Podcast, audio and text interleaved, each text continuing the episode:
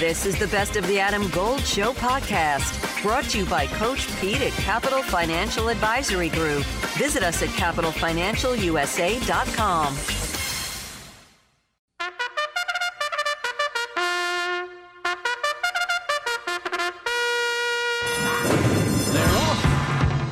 The stuff that took my uh, my attention last night is not our first story, but I will just tell you right now it will involve the men's national team in soccer. Had a feeling. Yeah, I was kind of disappointed in it, but but it's all right.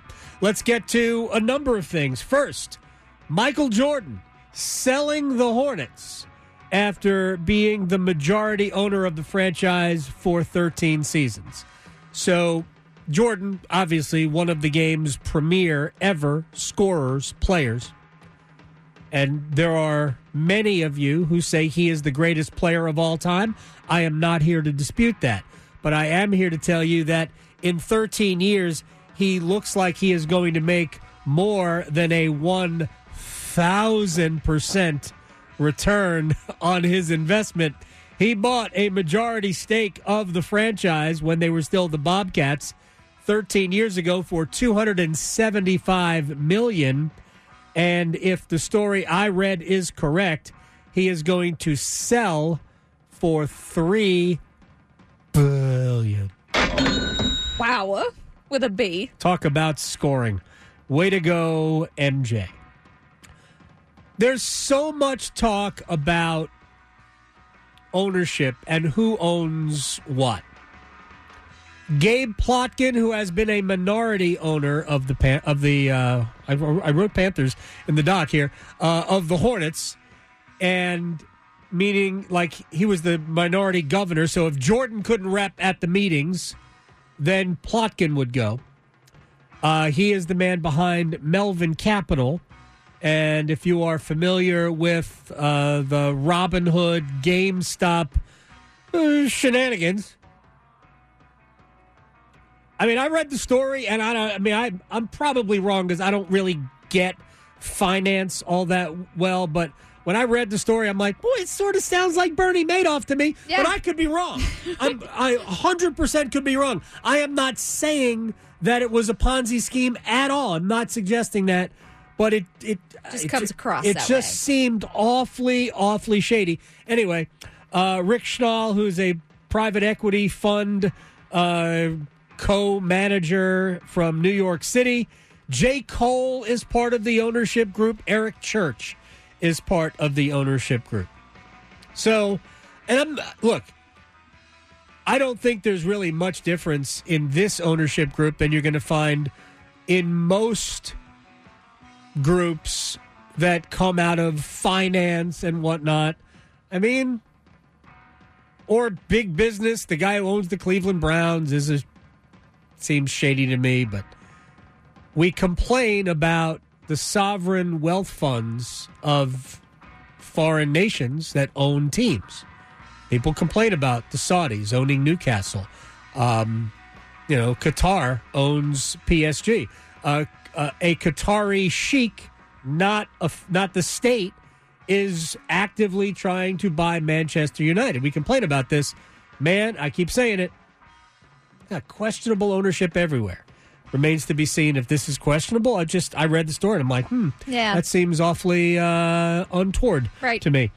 But making maybe making billions is done that way. Maybe Having never made billions, Right. We're doing it wrong. I don't see it. Yeah. I don't see it. All right, um, guys, I, did, I didn't really mean to dump on this. I think this is ultimately good for the Hornets because Michael Jordan, for all his success as a player, was not a success as an owner. They had a hard time maintaining coaches. They had a hard time maintaining a direction. Maybe they'll finally get some traction. I don't know. I will say this it is hard, harder than you think, to be a good franchise owner. Way harder than you think.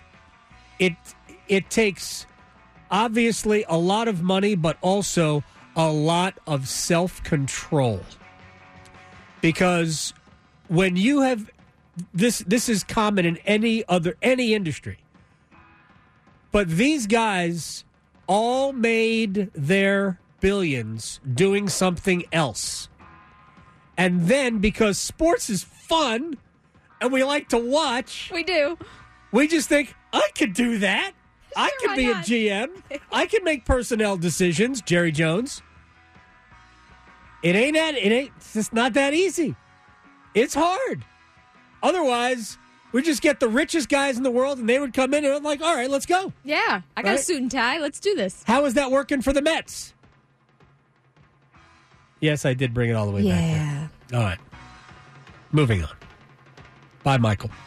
Uh, but on, uh, in a serious note, Michael Jordan was the only black owner of a major U.S. professional franchise.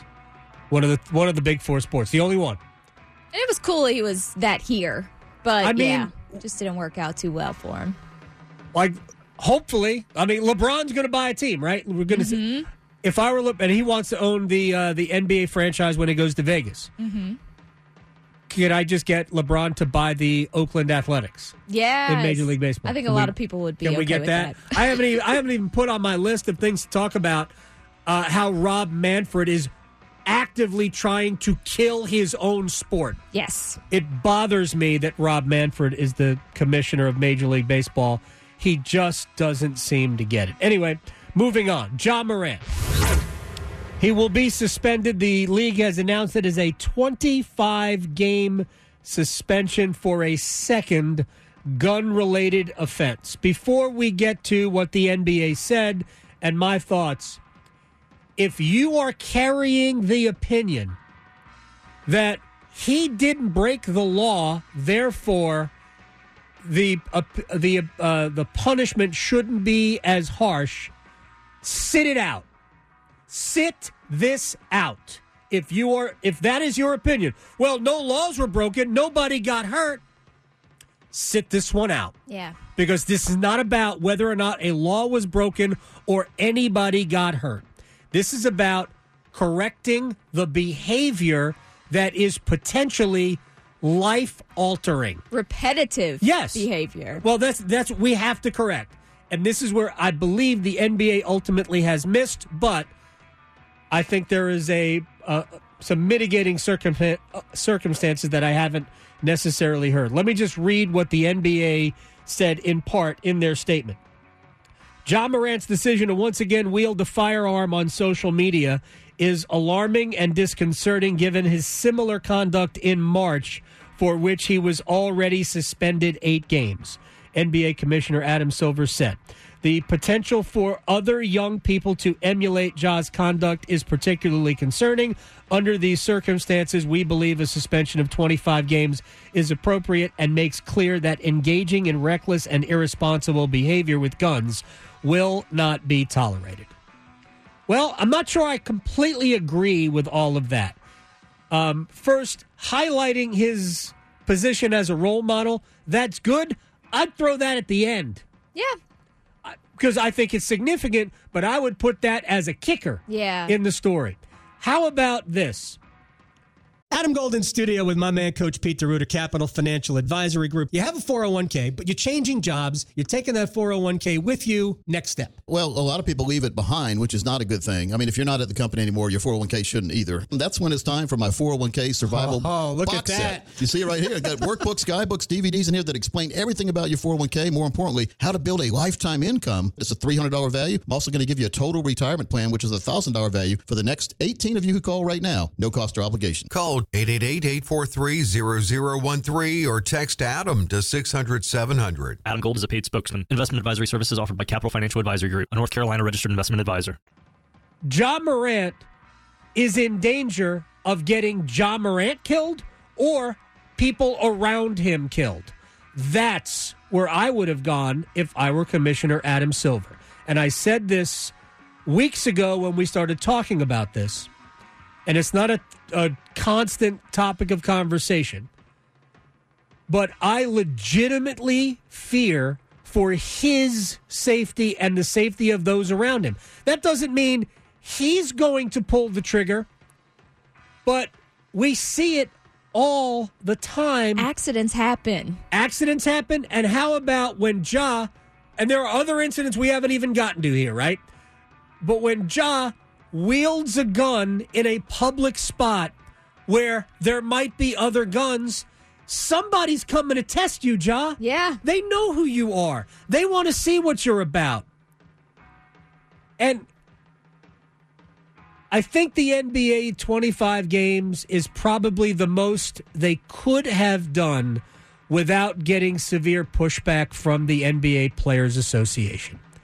And I think that's ultimately the governor on why this is just 25 games.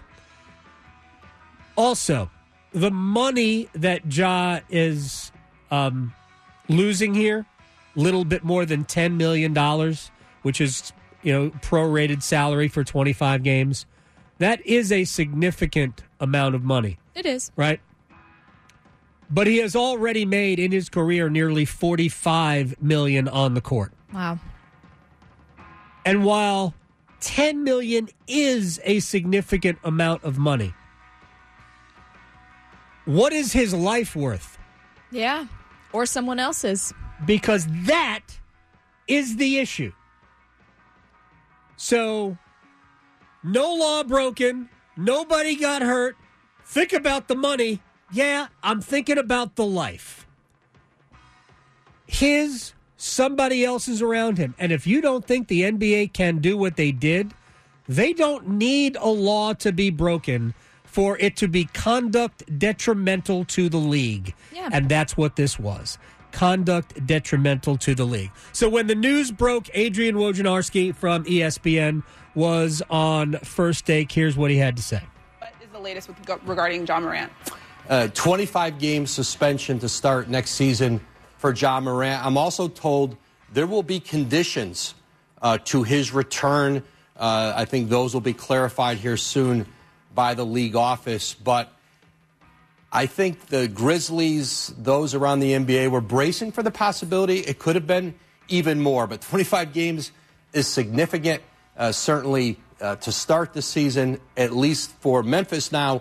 They know they can start their offseason planning with the understanding of how long they'll be without Ja Morant. But there's a lot of work for this organization, for Ja Morant, uh, together to do to get back on course, regain the trust. I think not just for that organization, that community, but for one of the league's, the faces of this league, uh, to regain that trust. I want to ask you, Woj, before we go to everybody else.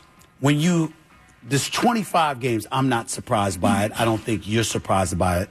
Based on the people that you've talked to around the league, in the league office, and of course with the Memphis Grizzlies and beyond, why specifically do you believe this was 25 games? Was it because of just a gun? Was it because you told Adam Silver one thing, did mm-hmm. another? What do you believe, based on what you're being told, is the specific reason the penalty was this stiff? Well, remember, eight games last season, late in the year, uh, and now 25 games. He- Here's one, and and this is new, one jumping off point that has impact. If you're suspended, if you, you miss 18 games now, there's a 65 game minimum that players have to play to make All NBA, to be MVP, uh, to win Defensive Player of the Year. Well, he's out of consideration now, Ja Morant is, for any of those postseason awards. So that will kick in with this new collective bargaining agreement. That's that came from first take today. I'm not sure. Like, I think Adam Silver's heart's in the right place. I think the union would have balked if the suspension was were, were more harsh, and the union might have balked already because over the last couple of days, I had heard that the suspension might be a full year, which I never bought. But half a year, I thought was would have been harsh yet reasonable. You don't want to completely detonate Memphis's chances of being successful on the court. I mean, that that shouldn't be the goal of the league. 25 games. I mean, even if they're not going to lose all 25, obviously, because it's a good team, uh, because they they have played a fair amount of games without Ja Morant already due to injury, and the eight game suspension at the end of the season. So 25 game suspension still gives Memphis plenty of time to be a playoff team. Um, and I would say that even a half year suspension would have done the same thing, would have allowed them to be good enough to be a playoff team. Uh, but ultimately, your your punishment should not. To me, the goal isn't punishing. The goal is stopping the behavior. How do we stop it?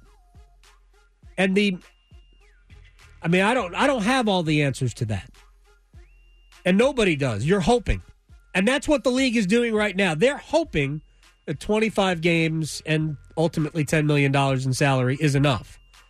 But I don't think it has anything to do with all NBA. I'm, I mean, I think we should all be concerned whether or not Ja Morant is just this dumb Right. That he would sit in front of the commissioner and tell him, I'm not this guy, and tell the world when he did the interview with Jalen Rose, this is not who I am. I'm going to show people who I am. And then you went out and you showed people who you were. A month later. Right. It might have been, I think it was even less than a month. Yeah. It's just, the whole thing is just, I mean, it's, it's bad. It's terrible. Uh, all right, let me, uh, let me move on. Now, finally, to the thing that kept me up later. Uh, men's national team routed Mexico 3 0 last night. Uh, semifinals of the Nations League in Las Vegas. Just as an aside, if we're going to play soccer matches in you know places that don't normally hold soccer matches, can we at least find a place that is big enough to fit a soccer field? I mean, that would be helpful. Can we do that? What do we? I just don't even understand. Oh, you know what? We're just going to play half court today. Right. So because we don't have a full court, we only have one hoop available, so we're just going to play half court. Sure. Make it, take it. Uh, what do we do? Like I know Vegas is great, but if the field isn't big enough, don't bring it there. We have plenty of places that love the sport. We don't have to be in Vegas, but mm, whatever. Anyway, good good result for the United States. Uh, they squeezed because oh, never mind. Uh, three nothing, three 0 win over Mexico, who, in my opinion, is bad, Yeah. flat out awful. I trust it. Oh gosh, Mexico's bad.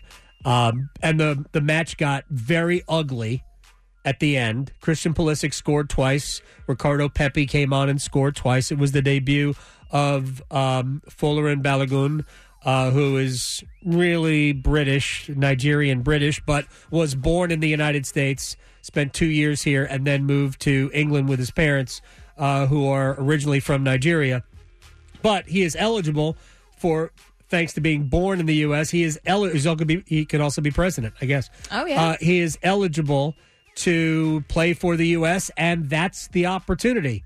He took advantage of that opportunity and is now, I guess, ours to use that phrase. But um, he was okay.